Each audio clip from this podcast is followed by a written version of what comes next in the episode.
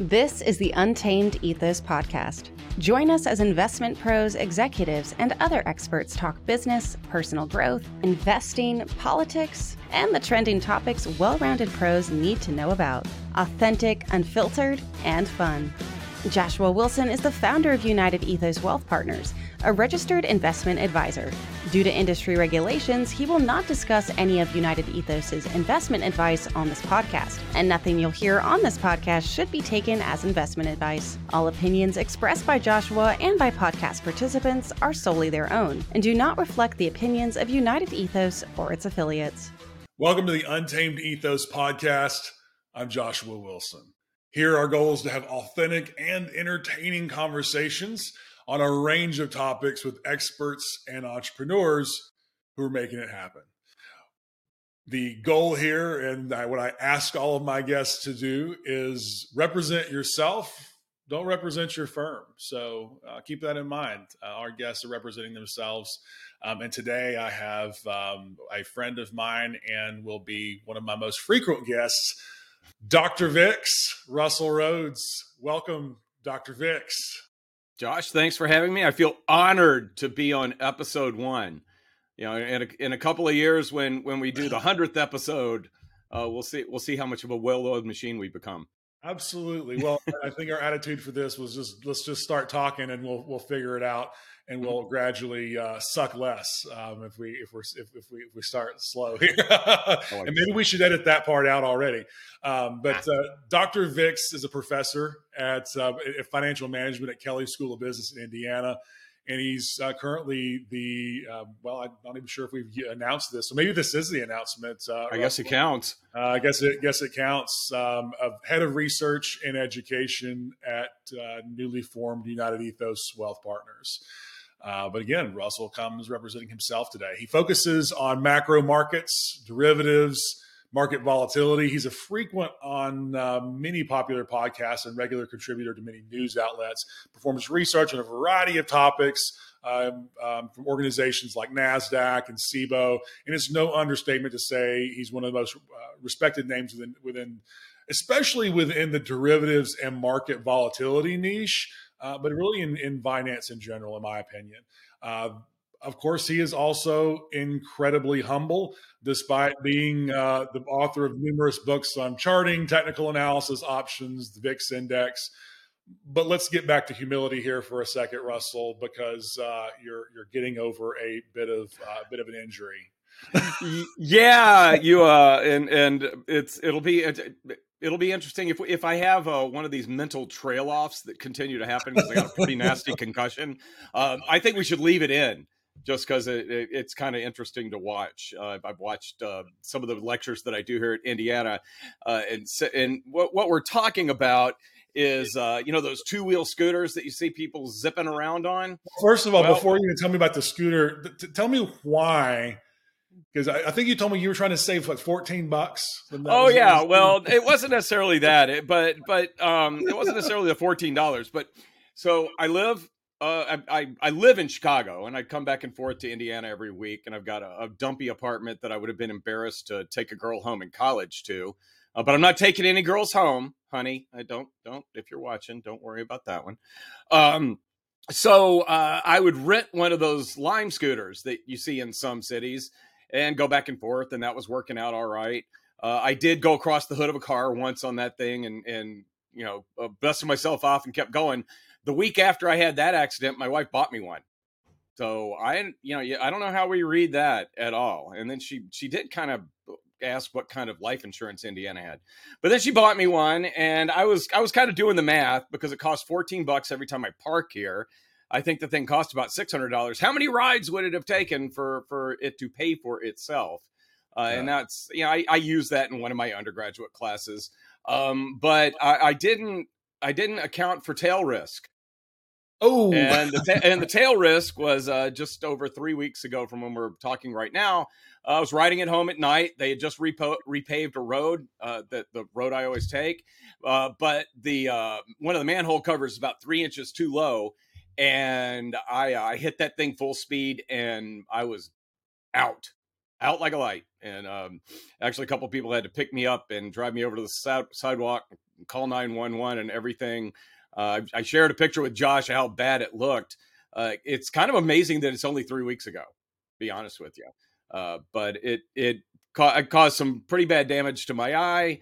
Uh, screwed up one of my knees, got bruised ribs, and I got a really nasty concussion and the concussion is making me kind of interesting. I have no patience whatsoever. I think I made an under, I made an undergrad cry yesterday, and um, and I and I forget my train of thought every once in a while. Uh, but it's kind of fun because now I have a doctor's note and I can I can be mean to students and and I, I have a medical excuse for at least a little while. uh, so you mentioned you mentioned tail risk. If that's yeah. uh, that's probably a, maybe a new term for some folks. So in the parlance of, uh, of well, it's not just investment finance, but I think it's where you hear that term come up the most. Is tail risk is basic com- comes from the idea of the standard distribution and the the the the tails of the distribution is basically saying this is the the extremely unlikely event. And even in that extremely unlikely event, there is still a chance of that extremely unlikely event happening. This comes up in, in derivatives trading, options trading, in a, in a, variety of other of other contexts. And uh, and Russell wasn't wasn't hedged. No, I was not hedged. I, I mean, I guess hedge would have been wearing a helmet. Uh, um, yeah, I've always and I'm I'm in my mid fifties now, and I've always been I've always been like Gary Busey. Uh, you know, he was and and and I don't think he's still wearing a helmet after he he cracked his head open. But uh, I'd probably switch into a bicycle for the back and forth, and I do think I, I will be uh, wearing a after a heart to heart with my wife and daughters.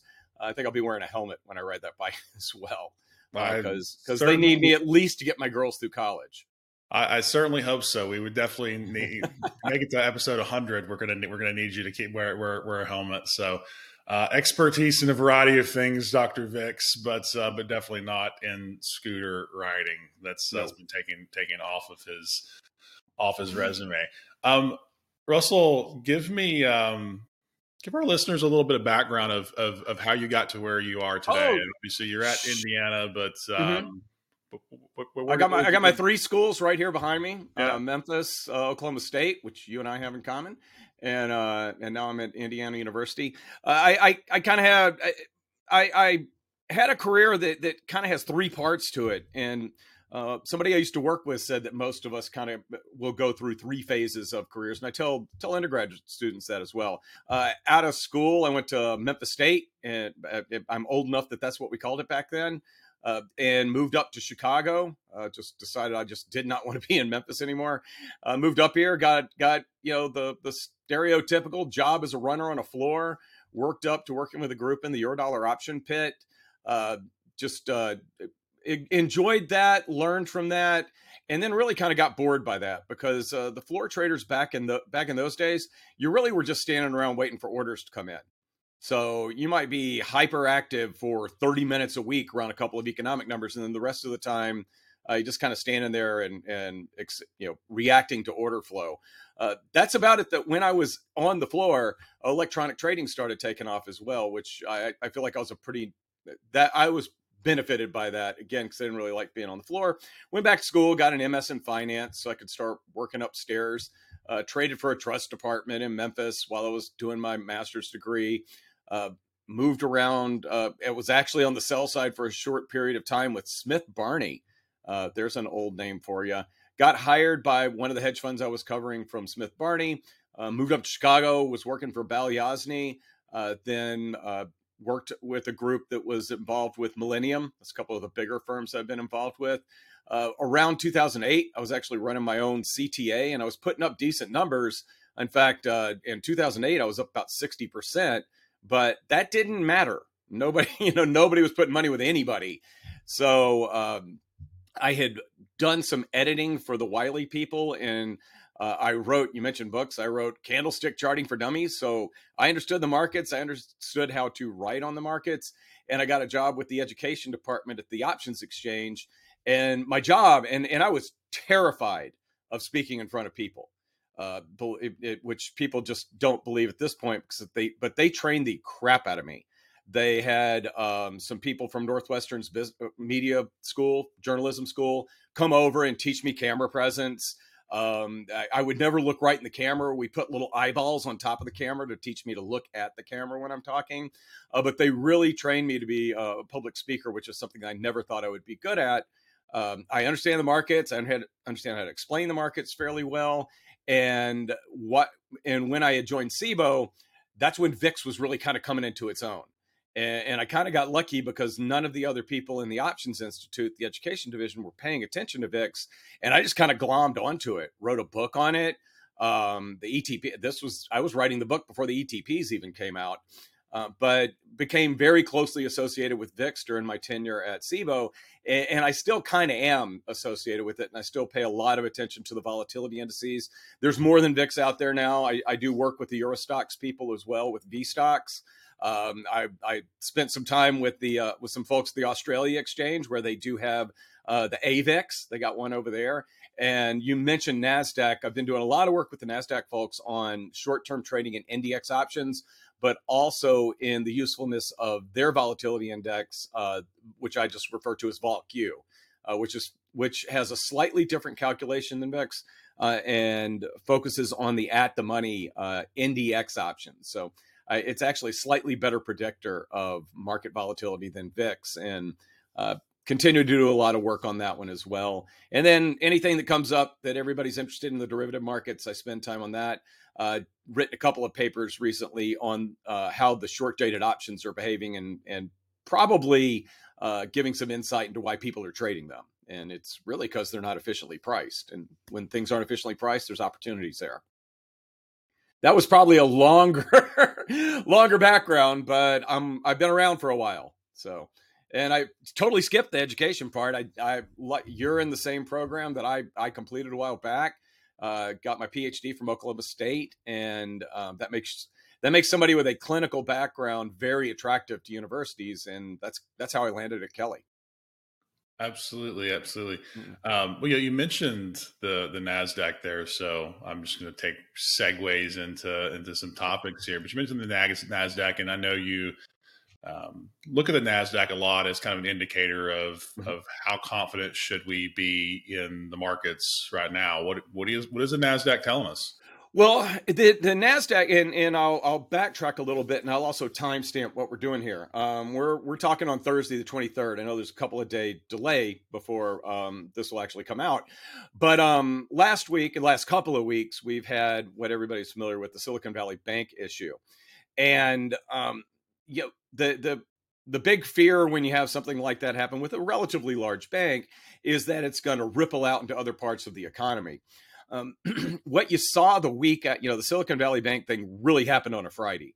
And then there was a week as we kind of digested the news.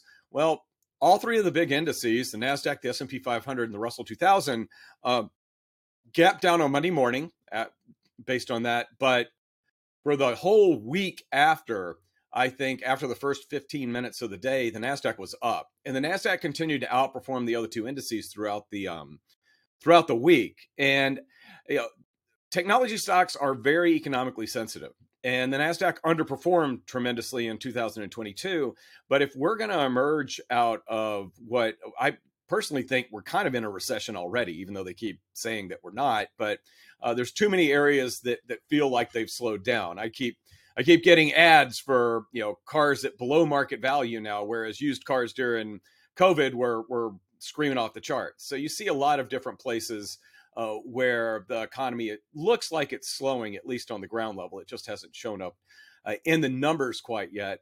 Uh, if the stock market believes that, then you would see continued underperform, or if the stock market believes that's going to continue, I believe you'd see continued underperformance of the Nasdaq relative to the S&P 500 and we haven't seen that in 2023.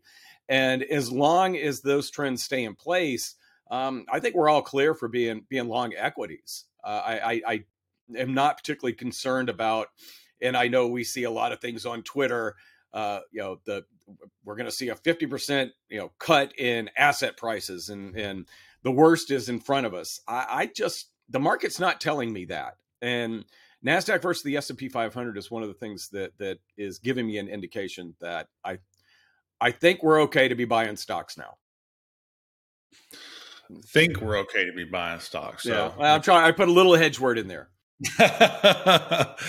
um, yeah, you you mentioned you used cars or, or, cars in general. You know, yeah. Uh, of course, you know, these these things are also affected by supply, right? Um, mm-hmm. I think this uh, this came up in I think the the Goldman uh, economic report last week maybe they mentioned uh, mentioned the used car market, expecting that to get difficult again because of uh, because of the supply of cars. Right. I think that's more to do with the new car market being you know becoming thin again, and then that's going to drive up the price of used cars. So, you know. Um, it's a, it's an interesting thing to think about both of those things in context. Is it's not just as simple as well, hey, the um, uh, recession means that the prices are going to go down because people can't afford it. Well, if there's not supply, enough supply on the market to um, to give to give the folks that are actually trying to buy, then prices can still go up even mm-hmm. during even if we are in a recession. So we get you end up getting a lot of mixed signals. Is that what you're mm-hmm. saying? Yeah, i mean, it, it, I'm I'm seeing I am, and maybe I'm looking at at um, a little bit higher end cars because those are the ones I'm interested in uh, than than the average automobile. But I do know um, I, I, live my my house in Chicago is in one of those suburbs where you've got a, a really every every city has a few of these really wide street with a bunch of car, car dealerships. And um, one of the first things, and there's a Tesla dealership. Uh, I have never seen that. Uh, I've never seen so many Teslas on that lot. It, it's actually it's a small lot too because they, they they haven't needed a normal. You know, usually you order one, it shows up. Uh, there are a lot of Teslas on that lot right now, and then we've got a uh, there's another one that I kind of keep an eye on uh, just because it's right next to the Chipotle that I go to. Uh, that's kind of a, a, combination of like a BMW, Porsche, Mercedes dealership. It's where they put all their used cars together, and that that parking lot is absolutely packed right now as well. In fact, they've they've parked a few of them on the street. So I think they're. I I I don't think it, I think supply is kind of okay. I think there's no demand. Um, you know, if you're if if if you're living like an average American and you're hopefully putting something away, but you're also you know spending most of what's in your paycheck. Um, you know, I I had a discussion with one of my students that was on the swim team yesterday, uh, this kid's got to consume 4,000 calories a day, and he's responsible for his own groceries.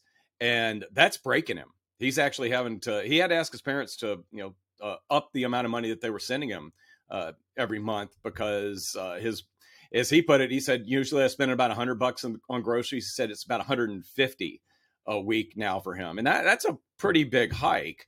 But if you're, you know, if you're, you know, someone that's that's living on kind of a budget and you're you're getting close to looking at maybe getting a new car man eh, or a used car cars are not terribly affordable for the average american anymore as well. They've really priced a lot of people out of um you know you know my first car was was maybe 20% of my dad's salary and you know the first cars that that I was looking that my kids were asking about uh, would have been a much larger percentage of um, you know the the salary that he was making.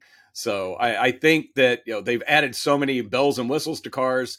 They're starting to price them out of the average, you know, away from what the average person can afford. And then it, with interest rates a little bit higher, if you're if you go into the dealership and you're like, yeah, I want that car, and then you start doing the paperwork, uh, the the car payment that maybe used to be 500 might be 570 or 580 now mm-hmm. and 70 or 80 bucks doesn't sound like a whole lot but uh, for a lot of people it is yeah yeah this uh, I'm, as you know, I'm a uh, teach at Baylor. University in the in the entrepreneurship department and in a strategy class this semester. We were just talking recently uh, about uh, I think it was we did a case on Ford, and it came up that um, you know the they've a lot of the lower end cars and the average consumer cars just aren't profitable and so you've got to move so many more of them and so it, it, encourages a lot more competition for the higher end cars and the cars with more bells and whistles um, because that's where you can make the money. And uh, and so and so the the the price of um, the cost of something not going well in a lower end car is much higher yep. because you got no you got no wiggle room on there. I I actually think there, and this is a total segue here.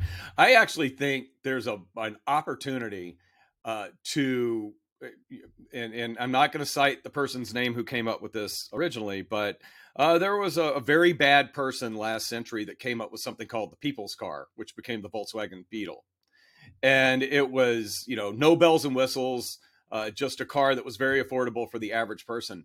Uh, I feel like there's actually a, an opportunity if somebody wanted to uh, create an old, you know, an old school car that that our parents could have fixed in the driveway uh, and start selling it to people as their first cars. Uh, I, I, would have been thrilled to buy something like that for my my two children as they turned 16 and, uh, and as, as kind of a starter out car. It's safe, you, but you, you know. are the typical Gen Zer.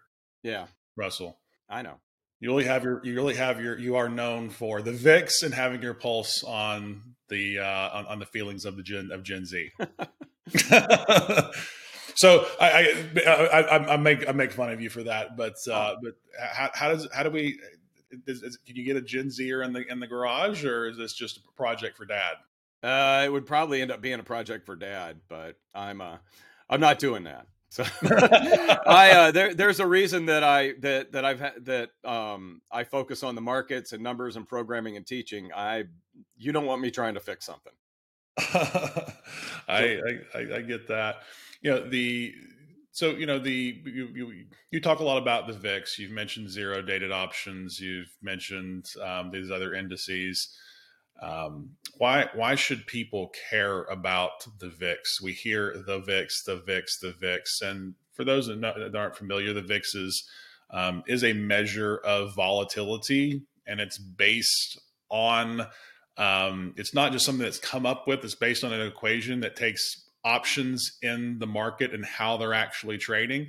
You can think of the VIX as kind of a measure of what market insurance is is being sold for.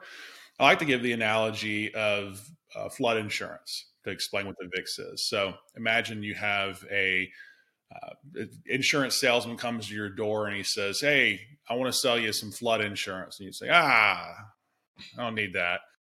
He said, "Well, just in case, let me leave you, you leave you my card. It's only fifty bucks a month." And then you forget about it, throw the throw the card on uh, you know in, in, a drawer.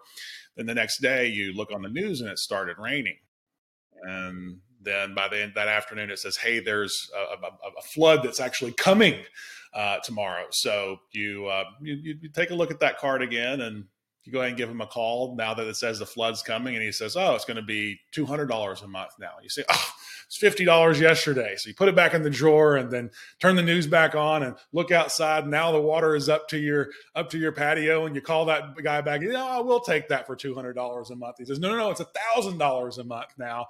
And that's really the how the price of insurance works. It's going to be based on demand, who's trying to buy it, and also the the perceived amount of risk. And, and people will buy more insurance when they perceive that the risk is higher. So what the VIX does is basically say, hey, here's the insurance and options. That's really what they are, more or less, is insurance publicly traded insurance contracts on stocks and indexes. And so it says here's what the price of stock market insurance is trading for. Puts that into an equation because you can you can buy insurance at different amounts of insurance right? You can have insurance with different levels of deductible for example and that's what the VIX does is put this fancy equation together that says, in general, here is what the price of insurance is trading for. And the VIX in particular is looking to be an average of, of, of 30, 30 days out insurance because insurance uh, is not, is not perpetual. It has a time period on it. Right. So that's what the VIX is. It's a measure of, um, measure of the price of insurance on the market and so because of that it has the reputation of being the fear index um, or the volatility index. Um, so when we hear the VIX, it's that's what that's what we're talking about. Um, mm-hmm. I probably you probably could have, could have given that a lot easier than than me, uh, Russell. But you know, as a farm boy from Alabama, I like to put things in terms that I that I could have understood back then mm-hmm. uh, before before the before the before the training I've had. Um, so wh- why should people care about the VIX now? Um, if one of the you, you know more and more we're hearing about, uh, and, and I'm going to take a total right turn on you, and, hmm. but I'll loop back hopefully. Um, but you know, more and more we're hearing about behavioral finance, and we know people are not rational. Uh, VIX is one of the few things that it's one of the few market indicators that is based on people's outlooks. It's based on uh, the the demand for options on the S and P 500.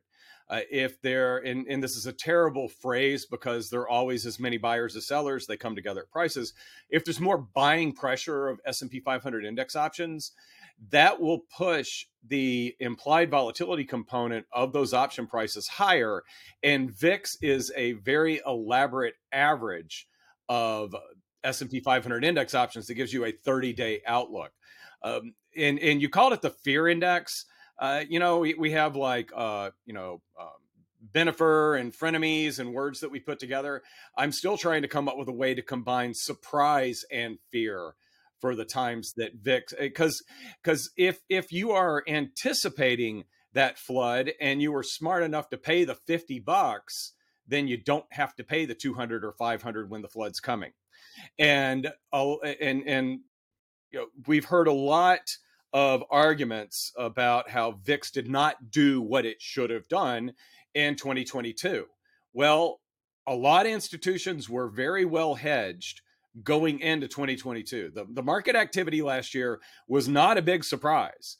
Uh, we were, you know, you were seeing signs of inflation even as early as November and, and December in 2021 um, you know, and which is which is not good for uh, interest rates. Interest rates go up. Higher interest rates typically put pressure on the stock market, and I think you had a lot of institutions that either uh, had some cash on the side to try and put to work whenever we had some market weakness, uh, but there were a lot of hedged positions going into the year so as the market sold off periodically, you didn't get quite the reactions that market watchers felt we should be getting out of VIX.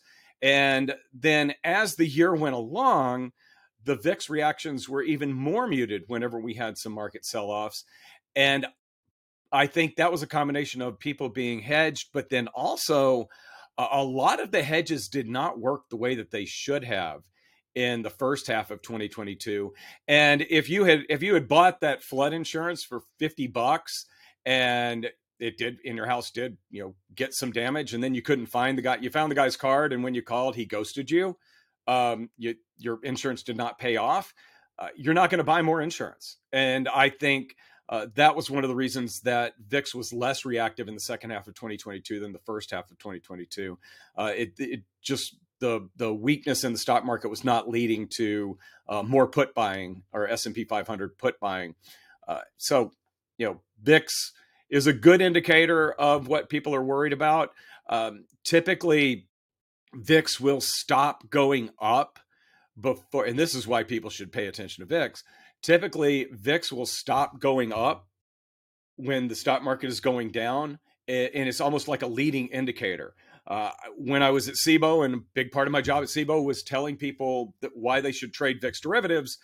But at minimum, if you are, you know, if you're even swing trading over a couple of days, the S&P 500, you really should have VIX right next next to SPX on your screen.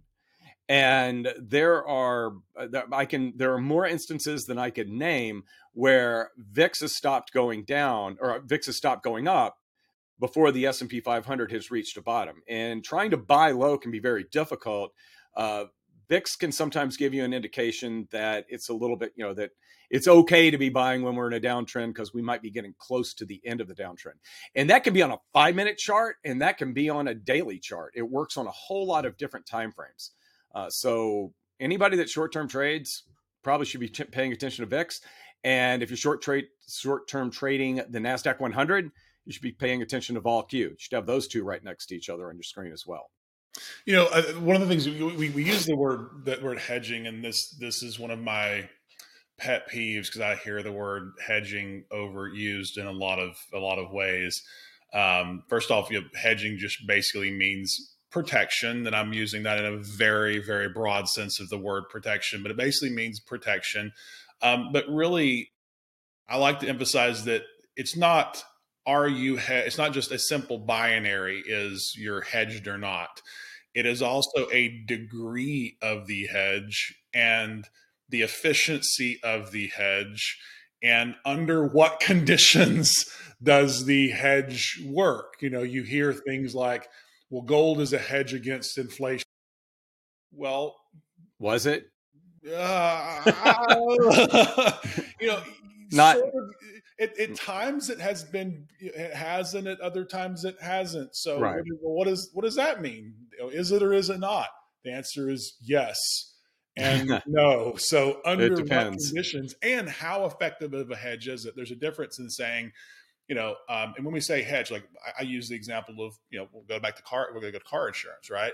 So if you've got a deductible of a thousand dollars, then it's saying that you're you're basically saying I'm hedged at a thousand dollars.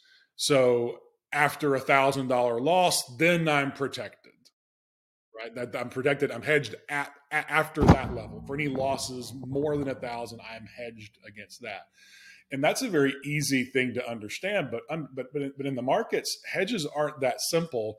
Um, or the things we call hedges. An option is is, mu- is much more official because you have a what we call a strike price, which is basically the level at which you begin to be protected um, or at risk, depending on which side of the the trade that you're you're really on. Um, I'm, I'm oversimplifying this a little bit, but the what a hedge is when we say, well, well, gold is a hedge. Well, how effective is it? Dollar for dollar? Is it five cents on the dollar? Is it fifty cents on the dollar?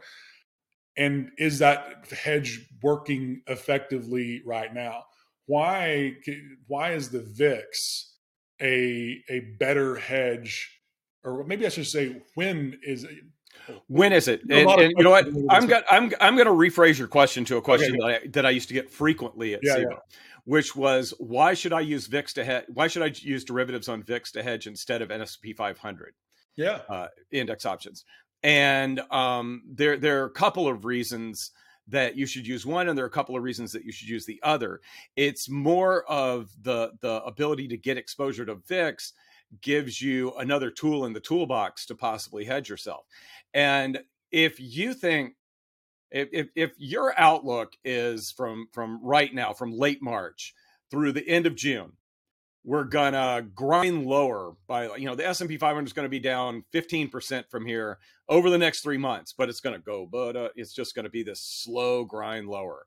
Um, VIX is not going to help you out because the, the, the way that VIX would the, the way that VIX would work or the reason that you would want to have long exposure to VIX because VIX goes up when we get those big sell-offs is if you thought uh, you know Xi and Putin just planned World War III and it's going to kick off in two or three weeks. Uh, a major and that that's why I like to include the surprise and fear part to VIX. If um, you know we come in if, if things really escalate over in Europe, and we come in on a Monday morning, and the S and P 500 is down 10 percent. Uh, VIX may have doubled, and so the bang for your buck that you get for, and I'm going to use that phrase that I used when I was talking about riding a scooter for a tail event. Uh, the bang for the buck that you can get with VIX for a tail event uh, is much greater than what you can get relative to uh, put options on the S&P 500. Uh, also, uh, it's asymmetric. it's asymmetric. It's very asymmetric. way. Yeah, and and another thing with respect to to you know if if you were to buy put options, let's say you bought put options on the S and P 500 today, and um, the S and P 500 and VIX is around 2021 right now. If the S and P 500 you bought the put options today, if it goes up about five percent, but it grinds higher over the next couple of weeks, um, VIX you know that VIX may not change much at all but now all of a sudden, those puts that you purchased, you got to have another an extra five or ten percent drop for those things to pay off.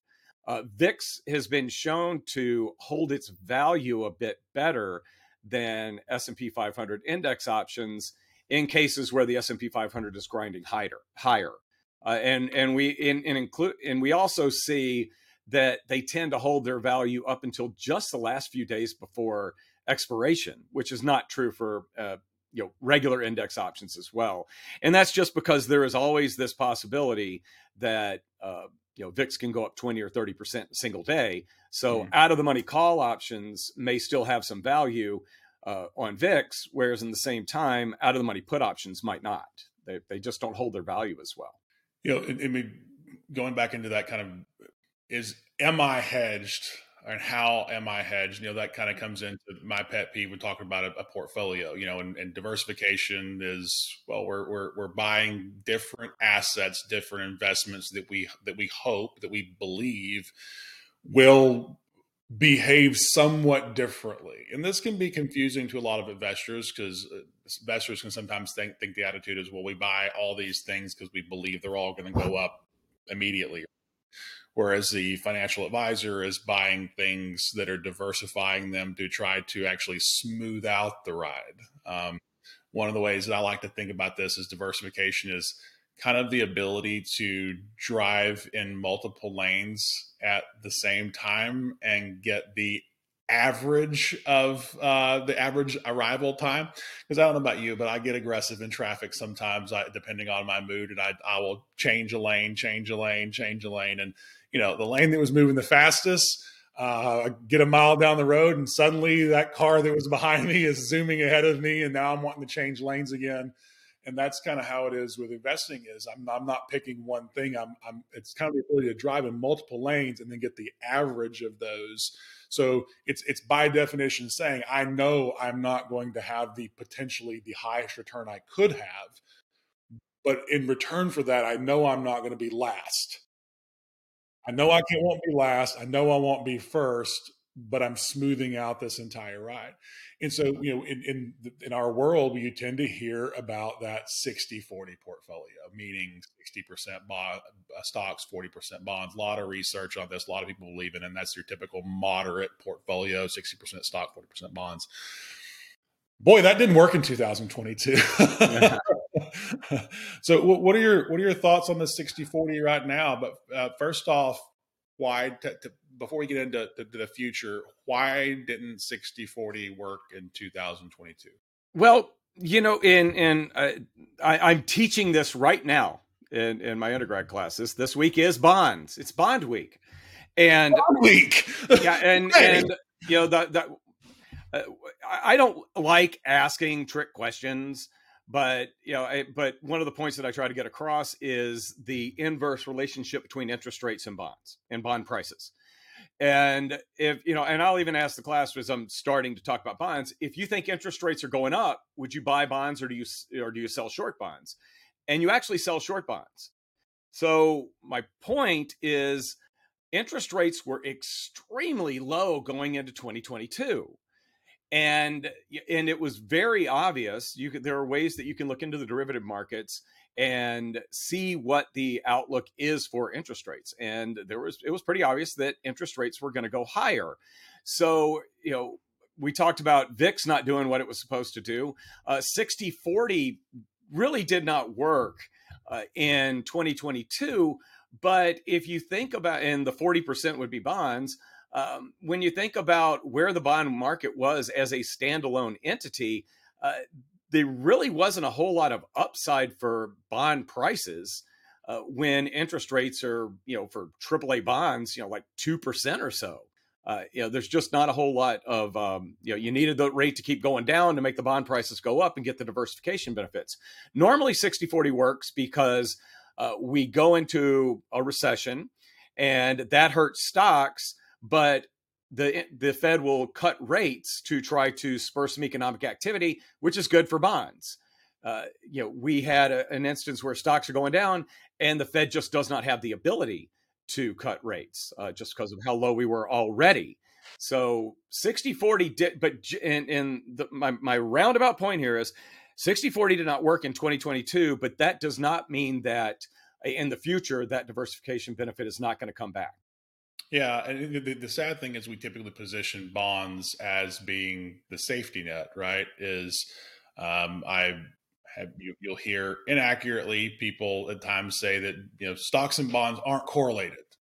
Well, again, um, as with most things in finance, um, sometimes that's true, and then other oftentimes it's not, and it's still all, all. It's also still is to what degree is this true, and to what degree is it false? Also, there's a difference in saying not correlated with inversely correlated, or also known as negatively correlated. And so when you're saying that bonds are a hedge for stocks, because I hear that term thrown out, is well, I've got bonds to hedge against because of my hedge my stocks. Ooh. I I don't eh, I I wouldn't use the word hedge. Absolutely, I would. Not. Yeah, I I would say that bonds give you the ability to diversify.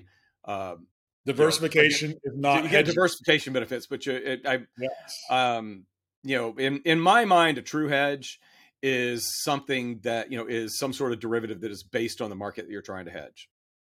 Yeah. If you're, you know, if if if you buy gold because you're worried about inflation, you are diversifying yourself with a an eye toward toward inflation. Yeah, and and, and this this this degree of diversification is really the key because you know I, I, used to give a, a talk on diver- hedging is not diversification, right?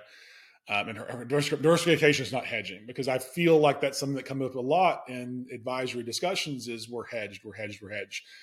Well, diversification is sort of hedging ish to the degree that diver- the idea of diversification is based on correlations between asset classes. And those correlations, it's a correlation is saying to what degree are these two assets moving together? And you can run um, correlations on different asset classes.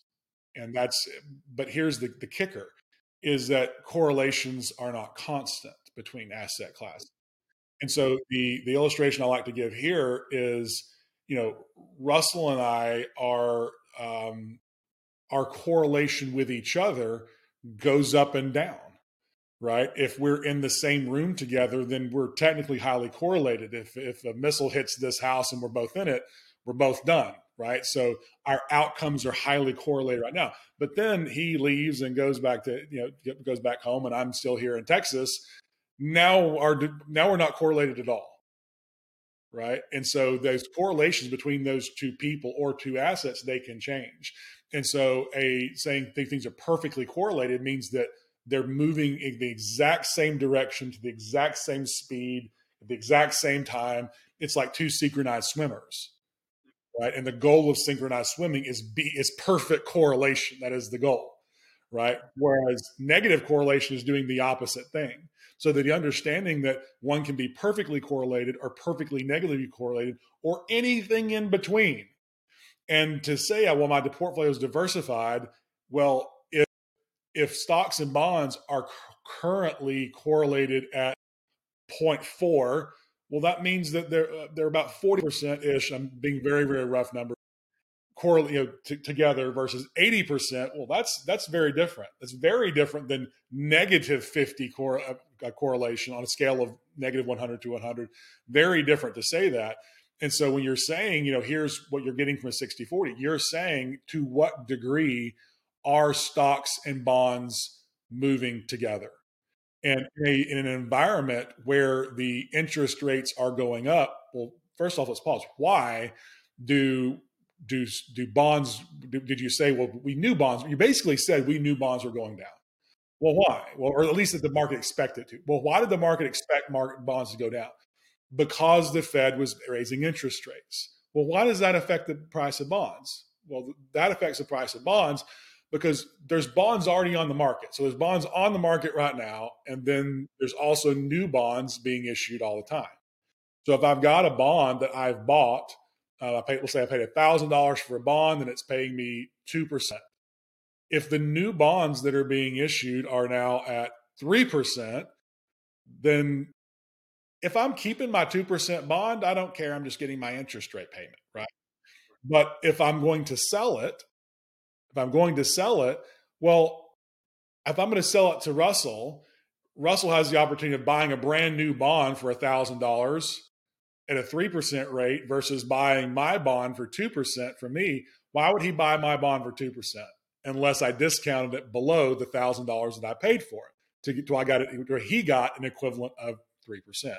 So as interest rates go up, the new the price of new bonds goes uh, um, will will be the, the new the new standard, and the price of old bonds goes down. So if you're That's, if you're holding it, maybe you don't care that the new stuff is coming out, but this really feeds back into the banking fiasco, the same yeah. portfolio, uh, because SVB, for example, had bought a tremendous amount of bonds that were paying very little. And be, well, and beyond that, they were long dated bonds too. Yes, I mean they were, which um, if you're if you're if you own bond and and and you know this is this is kind of a shift to um, how how banks should be what they should be doing with the money that we put in our checking accounts. I guess is the way that I should. And um, they they need to be able to that when we deposit money with a bank, put money in a checking account. Um, that becomes a liability of the bank. They owe it to us, and and we should get that money on demand. Uh, what they did was they tied their money up in instruments that they said they were going to hold for the next 20 or 30 years through maturity and that would have worked if if you know if they hadn't had a giant outflow of cash they they, they you know they may we may not be talking about them quite right now uh, but because um, you know a certain percentage walked out the door and actually it was it only took 4% of their um, of their deposits to walk out the door. They had to start um, indicating what those bonds were really worth now as opposed to just saying what they were going to be worth that they held them to maturity. And when they revalued those bonds it, you could start to see a disconnect between their assets and their liabilities the liabilities being what their depositors had with them and because they had to eventually liquidate all of those bonds there was a huge disconnect and silicon valley bank is now a meme uh, something we'll teach in school and an expensive t-shirt on ebay that, that, that's fine. I used to I, I, used to collect all that kind of stuff. I used to have like Lehman Brothers crap, Bear Stearns stuff. All where you walking around the golf course with a Bear yeah, Stearns, yeah, uh, with my know, my Lehman. Lehman Brother tote, my Bear Stearns, yeah. um, and my AIG hat. it's funny these these names that become that just they, they fall out of yeah. into, into oblivion so quickly. I haven't I don't think I've heard the name AIG and several they're still, years. They're still around, um, but yeah, yeah, absolutely. But you, you, definitely, I definitely don't hear the name like mm-hmm. I like I like I did before, and so of course you know, the others. And, uh, yeah, you know something, and and I'm not sure.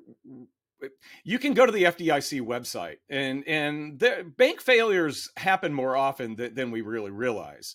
Uh, and, and you know, 10 years ago, uh, every Friday, you would hear like maybe a, a one or two community banks folding up. Uh, we hadn't had one in about three years until Silicon Valley Bank, at least on on the list of bank failures that FDIC puts out there. Uh, and their list of bank failures would not include a bank that's in distress that gets bought by another one. Um, but it, it, had been about three years since something like this had happened. I don't know if um, you know there's been a lot of propping up because by the government to make sure we didn't have bank failures as we were going through COVID, et cetera. Uh, but it's a bit surprising with interest rates having gone up for over a year now that you know it's it's just starting to catch up with some of the banks. Uh, I know there are other banks that that have a similar disconnect. I assume they're adjusting their balance sheet a bit so that disconnect doesn't exist. I think J.P. Morgan and I, I don't have the graphic, but they put out a list of banks that had similar situations, but not as bad as Silicon Valley Bank. Um, but it it it I, I the gap in bank failures was really interesting to me, and I, I'm still trying to get my head around that one because they usually are kind of consistent. You know, the this topic of bonds is you know keeps going, and the obviously this you know this affected SVB. Other banks have other have bonds on their sheet. Um, if interest rates, you know, the Fed just announced another quarter point raise, and who knows if that's the end of it. You know, then the, the Fed continues to raise rates because inflation is still still a problem. Um, but the, the, the issue here is as as the Fed continues to raise rates, more things can potentially break, especially if if if money gets pulled out from a bank and things like that all at once. So, you know, uh, I did a video last week where I basically said my biggest fear is fear. and yeah, and that's I mean, it, fear is fear is what put Silicon Valley Bank under. Right Absolutely. There. It wasn't that something you know, actually happened so much as the fear of something happening mm-hmm. caused people to make something happen. Yeah. the fear of something happening caused something people to make actions that caused something that we should have been afraid of to actually happen but it only happened because people were afraid something would happen that caused something to happen. If that's not confusing enough it's a big circular uh, we're just uh, we're our we're our own worst enemy. The the whole area of behavioral finance is based on us being our own worst enemy and you know what you should do to not but but it's it's human nature. If if if we were sitting here right now and uh, I threw out uh, that I like X Y Z stock, the first thing somebody's going to do is pull up a quote, and they have immediately anchored themselves to a price. You know that if if, if you know if you listen to me, if you think I have a better opinion than the average person, um, you know you might say if I said you know I. I'm hearing good things about XYZ, and you pull up the quote and it's $19 well, if you think about it, then two days later it's twenty one dollars. You're like, oh well, you know, he liked it at nineteen. Now it's gotten away from me. Um, or if it's sixteen, a couple. well, that guy was wrong. You know, but you're you're you're anchoring yourself to a stock price, and everybody does it.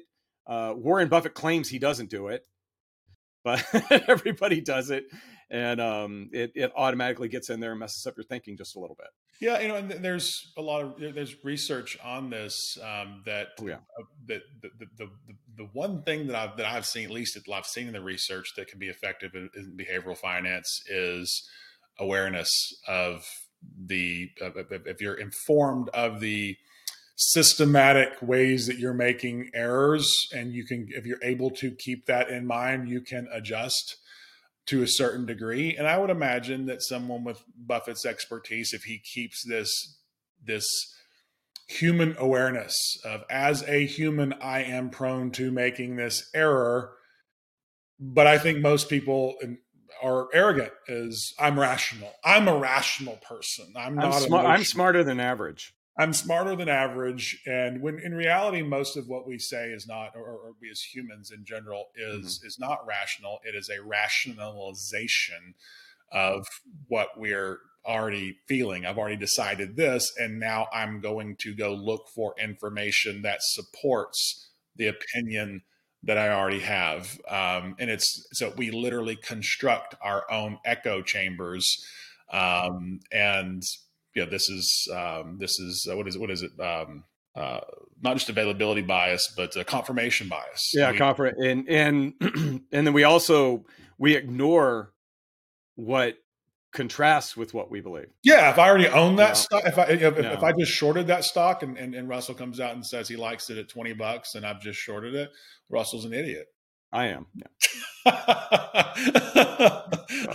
let, us go find and let, let, me go and let me find well, some and, you know that- some of the places that it, that it has shown up like over the long term is you'll have a company that's had a really uh, and the one that always sticks with me is General Electric. They had a really nice long track record.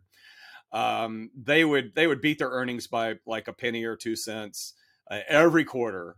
And the first time they didn't beat, they actually reported what everybody thought they would. Uh, the stock traded off some, but it it it really was an indication that there were some major troubles there. It took a few more quarters before people started to realize that uh, GE had some major problems. But you had such a loyal, you know, it, they had such a great reputation. You had a loyal shareholder base that that you know he probably had been living off the dividends for 20 years. Uh, the first couple of, of cracks in the armor for them, uh, the stock didn't react as it should have. Let's let's try to let's try to pivot to some sort of good news, and, and we'll go back to stocks a little bit. Stock market's know. up, and I, I, I, as we were fumbling around, you mentioned, um, you know, what the Fed might do. Um, as of and and this could change, but uh, mid morning on March 23rd, the derivative markets are pricing in the Fed is done They're saying, and actually is pricing in a cut by the end of the summer.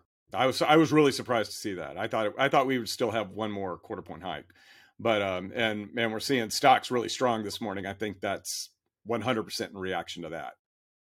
Yeah, so you know, and, and, let's so we think about this as you know systemic these this, these bank issues. We mm-hmm and the bank issues tied to the bond issues and then tied to interest rates. This is we just keep finding you know going deeper here. Is this is this systemic? Um, I think it's company specific. You know, and and that's what we refer to as the unsystematic risk. Uh, in the academic circles, uh, it, it, you know Silicon Valley Bank they didn't even have a um, a risk manager from April last year to January of this year. Um, I haven't gone back and seen exactly what interest rates did, but they they did have a diversity officer, but they didn't have a risk manager, uh, which which maybe we need we have some priorities there. Yeah. Um, uh, you, you, you well, can't do you can't very, do good for anybody if you're losing money. We well, uh, we also make sure we have a very diverse group of people losing their jobs. Yeah, well, it's unfortunate. it, it, no, it, it, truly is. But um, you know, I, I one of the one of the areas I teach in is our healthcare MBA here, and you know the business of healthcare is a little bit you know there, there's just a different nature to it. And you know i'm this former scumbag hedge fund manager teaching these doctors about running a business and i acknowledge over and over again the nature of their business but then i also try to reinforce if you're not making a profit you can't do good for anybody. You know if, if if you became a doctor not because it's a great salary great lifestyle but because you really wanted to help people if your practice is losing money you're not going to be able to help anybody so, and it's the same thing uh, with respect to you know Silicon Valley Bank. Uh, they you know they the diversity, uh, the ESG, all of that is very important. We don't want to trash the planet. We all want to treat each other with a lot of respect. But you also need, uh, you know, I think a priority should be making some profits so that you can do the good that you want to do. Yeah. And did I did I just um, quote SBF from FTX? Probably. Oh God. Yeah, you want to legitimately make money to do good there. Absolutely. So, um, what are you watching right now besides besides uh, checking the Fed watch? Uh, looking at uh, yesterday uh, the Nasdaq uh, after after we got the you know the Fed announcement and stocks did react a little negatively. We did see some uh, underperformance of the Nasdaq relative to the S and P 500, but it's getting it back this morning. Uh, I also am always because I'm comparing those two an awful lot. I'm always looking at the volatility index on the Nasdaq versus the S and P or VIX, the S and P volatility index. Uh, those there are periods of time where Nasdaq volatility is lower than S and P 500 volatility. It's usually during uh, strong market trends uh, that would be a great confirmation in my mind that um, equities are out of the woods as far as this cycle goes. Well, let's let's pivot here to, to have a little fun. Who you got in the uh, who got in the Sweet Sixteen? You got a favorite? Uh, you know, um, I know you're. An, I know I, have got a. Maybe I'm just a hater because uh, uh, Memphis. Uh, they were calling timeout, man. I think the biggest controversy of the tournament was uh, was the Memphis game. Uh, Indiana's already flamed out a couple of our Big 12 school or a couple of uh, I guess it's Kansas State at this point because uh, they're they're staying loyal and they're sticking in the Big 12. I guess that's the one that I've got to go with. Uh, I've been very disappointed, uh, and I know this is your home state, uh, but I, would really just like to see Alabama get knocked off. Uh, well, I'm an Auburn guy. I, okay, well, I know I, I, see it in the background there, but I'd yeah, like I, I I you know I they they had a player that misbehaved, and he's learning a terrible life lesson uh, by getting away from it because he can play basketball, and, and that's uh, you know it, it, that makes me you know like sport every every time something like that happens i'm become less and less of a sports guy. But being an oklahoma state grad uh, i you know i'm i'm pulling for the big 12 teams i'm pulling for houston as well even even though they're a big rival of memphis uh, so I it, once your teams are out, I go conference, and I teach at a Big yeah, Ten school, and I went to a Big Oklahoma Twelve school. Still in NIT, right? Is, is, Oklahoma State still live? They they lost last night lost to last North night. Texas, or two nights ago to North Texas. Well, I'm uh, I'm pulling for Princeton because I am an oh. underdog lover. I oh yeah, the, yeah, the underdogs, and so I gotta got to go with my league.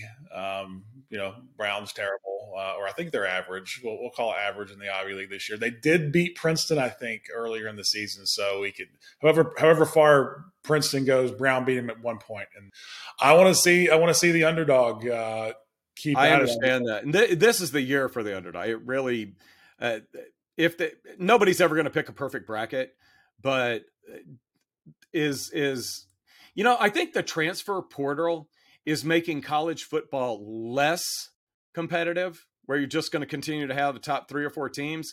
I think the transfer portal might be making college basketball more competitive.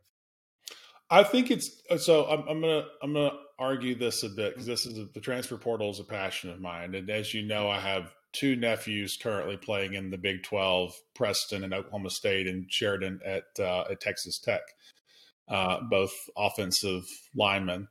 Um, I think that it is definitely the the the the, the top top tier. Yes, you know the because if you're Alabama, Georgia, you're only going to get another five star, four star that comes in. However, I think it's it, it, it, took a couple years to shake out with high school, but what you're finding is there's a lot of kids that maybe got scholarships that shouldn't have, or got scholarships that, you know, it, recruit. We, we think of recruiting as being of being a accurate predictor, but it's really not because there's kids that get scholarships probably shouldn't have, but they went to a really strong program or they had a, a coach that very that advocated for them or they were a great athlete that was expected to get better.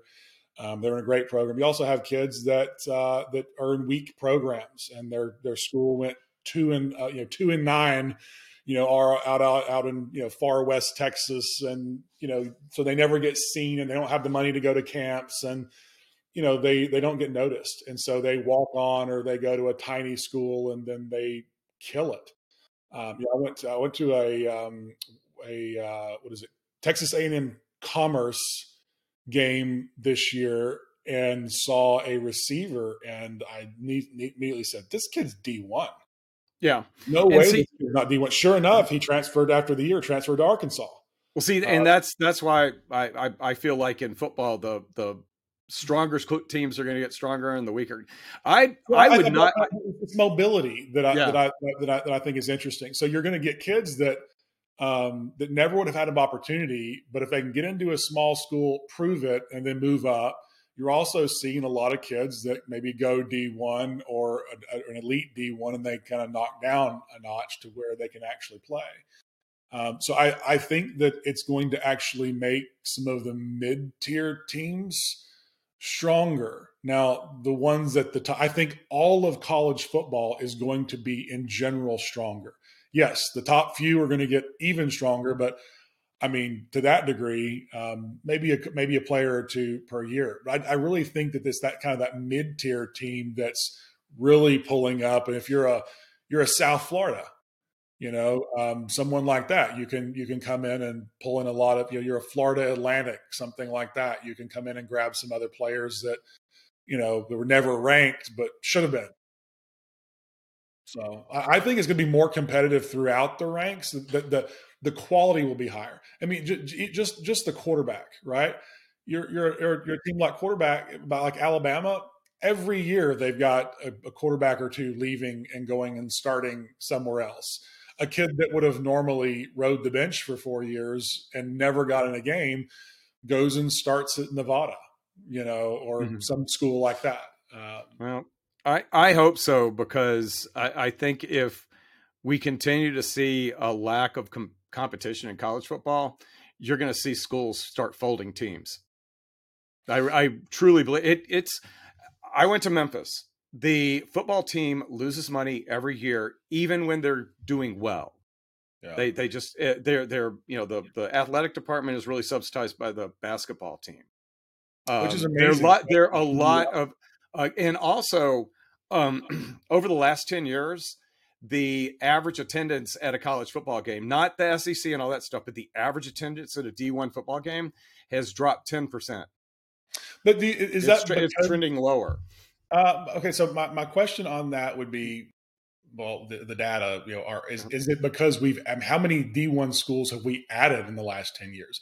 a ton. A handful. Um, you know, like yeah. the little school, the the, the closest. Well, th- this was this was actually including the. I, I actually I got the data. Uh, Yeah. I, my office is in Indianapolis. NCAA's headquarters is right there. When I get mad, I can go over and throw eggs at their door. Um, but I, it was with the big conferences as well. It was, uh, and Wow. yeah, it was like like Tennessee was not selling out anymore because the team was kind of lousy. Uh, well, not now. The last couple. oh years, no, they, last year they had a good year, but uh, it was it was across the the power conferences as well. and is that is that, is that X 2020? Uh, yeah, I, I, that number wasn't included. It's actually I did 2009 through 2019 before all that happened. Um, I haven't run the numbers. For, I haven't grabbed the numbers from this year yet. Interesting. Well, I, I, I, that that if it's if it's that time period, that makes sense, especially if um, And especially and, for and I've and I've seen the ebb and flow having gone to Memphis, where when they're really awful, you got maybe 11,000 people showing up for the last game of the year. Uh, you know, a few years ago, they they they got that spot for the non-power conference teams to go play in the Cotton Bowl, and their final home game, you know, they had 45,000 people there. Um, so that you, there are a, there is a, a very much of a fair weather fan type situation uh, for the you know when you get outside of the Power Five conferences, and you know if you're if you're lousy on a continuous basis, uh, I, I you know just a few years ago they they reversed the decision, but a few years ago you know University of Alabama Birmingham said we're not doing football anymore, and if you're running an athletic department and you're not being competitive and you're losing money on you know, you know football is not funding everything else um, you might you know yeah, you, yeah, we're might still have to adding schools to D one every year at a, at a, at a feverish pace. I mean, like we, um, you know, like And- the, the the the closest college to where I actually grew up in Alabama was North Alabama, and Oh. their process of of transitioning into D one, and Mhm. uh, here in Texas, a few hours away is Tarleton State. You Yeah. know, it's now Tarleton is now D one or in the process of transitioning to D one. It's uh the number of schools, and, and it's and you, and you hear the reason of it's the money, it's the money, yeah it's the money, the but, bowl, yeah, things like that, and conference and TV and stuff. But I, I don't know. yeah. well the if the if you know if the big ten's getting a billion dollars and uh you know for their tv rights and the sec's getting a big old check uh, that also leaves a lot less for you know the the contracts to go to the second tier schools as well so we'll see. I just my my feeling is whenever you have any sort of um you have any sort of sport that you're trying to make money off of if it's not competitive if it's really just two or three schools every year that that you know might win the national championship whereas in basketball um you know you've got a whole lot of teams that that have a little bit of hope every every march. And that's that's how we got on the football thing was i feel like college basketball um, is a more entertaining, And I hate the word product for college sports, but I guess that's what it is. I think the college basketball is more entertaining because um, there's a higher likelihood of upsets in college basketball than college football. When we expand, when college football expands the um, expands the playoff, I, I, you know, if you've got to do a bracket for that, you're just going to take the top ranked team um, in order and probably end up picking the. It'd probably be very hip, easy to pick a college football playoff bracket to the final two teams. You know, because they're because they're just so much better than than the other other teams. I severely doubt like the 12th seed team is ever going to make the uh, football championship. Yeah. Yeah, So- it, it it it would be a fluke situation where someone had you know Mhm. three losses because they had a quarterback that was out or some key player that comes back and now they're you know they're they, they really should have been a top. It was a it was a Mhm. Georgia who had some key pro- key problems early in the year and so they've lost three games and they never should have lost those because of Yeah. some Yeah. some fluke you know and they're not a not a real twelve seed. Um, yeah, the that, that, that that's a passion of mine. I love talking about that that stuff. We can we can we can talk about that. oh uh, gosh, I the, the conference realignment stuff. Oh, I I could talk about that all day long. Yeah. Well, hey, um, you know, we'll we'll get wrapping up here, but uh, well, thank everybody for tuning in. Please remember to like us, comment, share this with your friends. Uh, look us up. Uh, we're on social media. We're on um, um, on, on LinkedIn. Or I'm on LinkedIn. Russell's on LinkedIn. Uh, also, the uh, Instagram is at uh, untamed underscore ethos. Also on YouTube and wherever um, you're listening to podcasts, Apple, Spotify, etc. A lot more to come with other guests. Um, Russell will be a very frequent guest with me talking markets. Uh, but I look forward to you joining me in the future. Thanks for tuning. Oh, absolutely. So the hour just flew by. Absolutely. Thanks, thanks, thanks, Russell.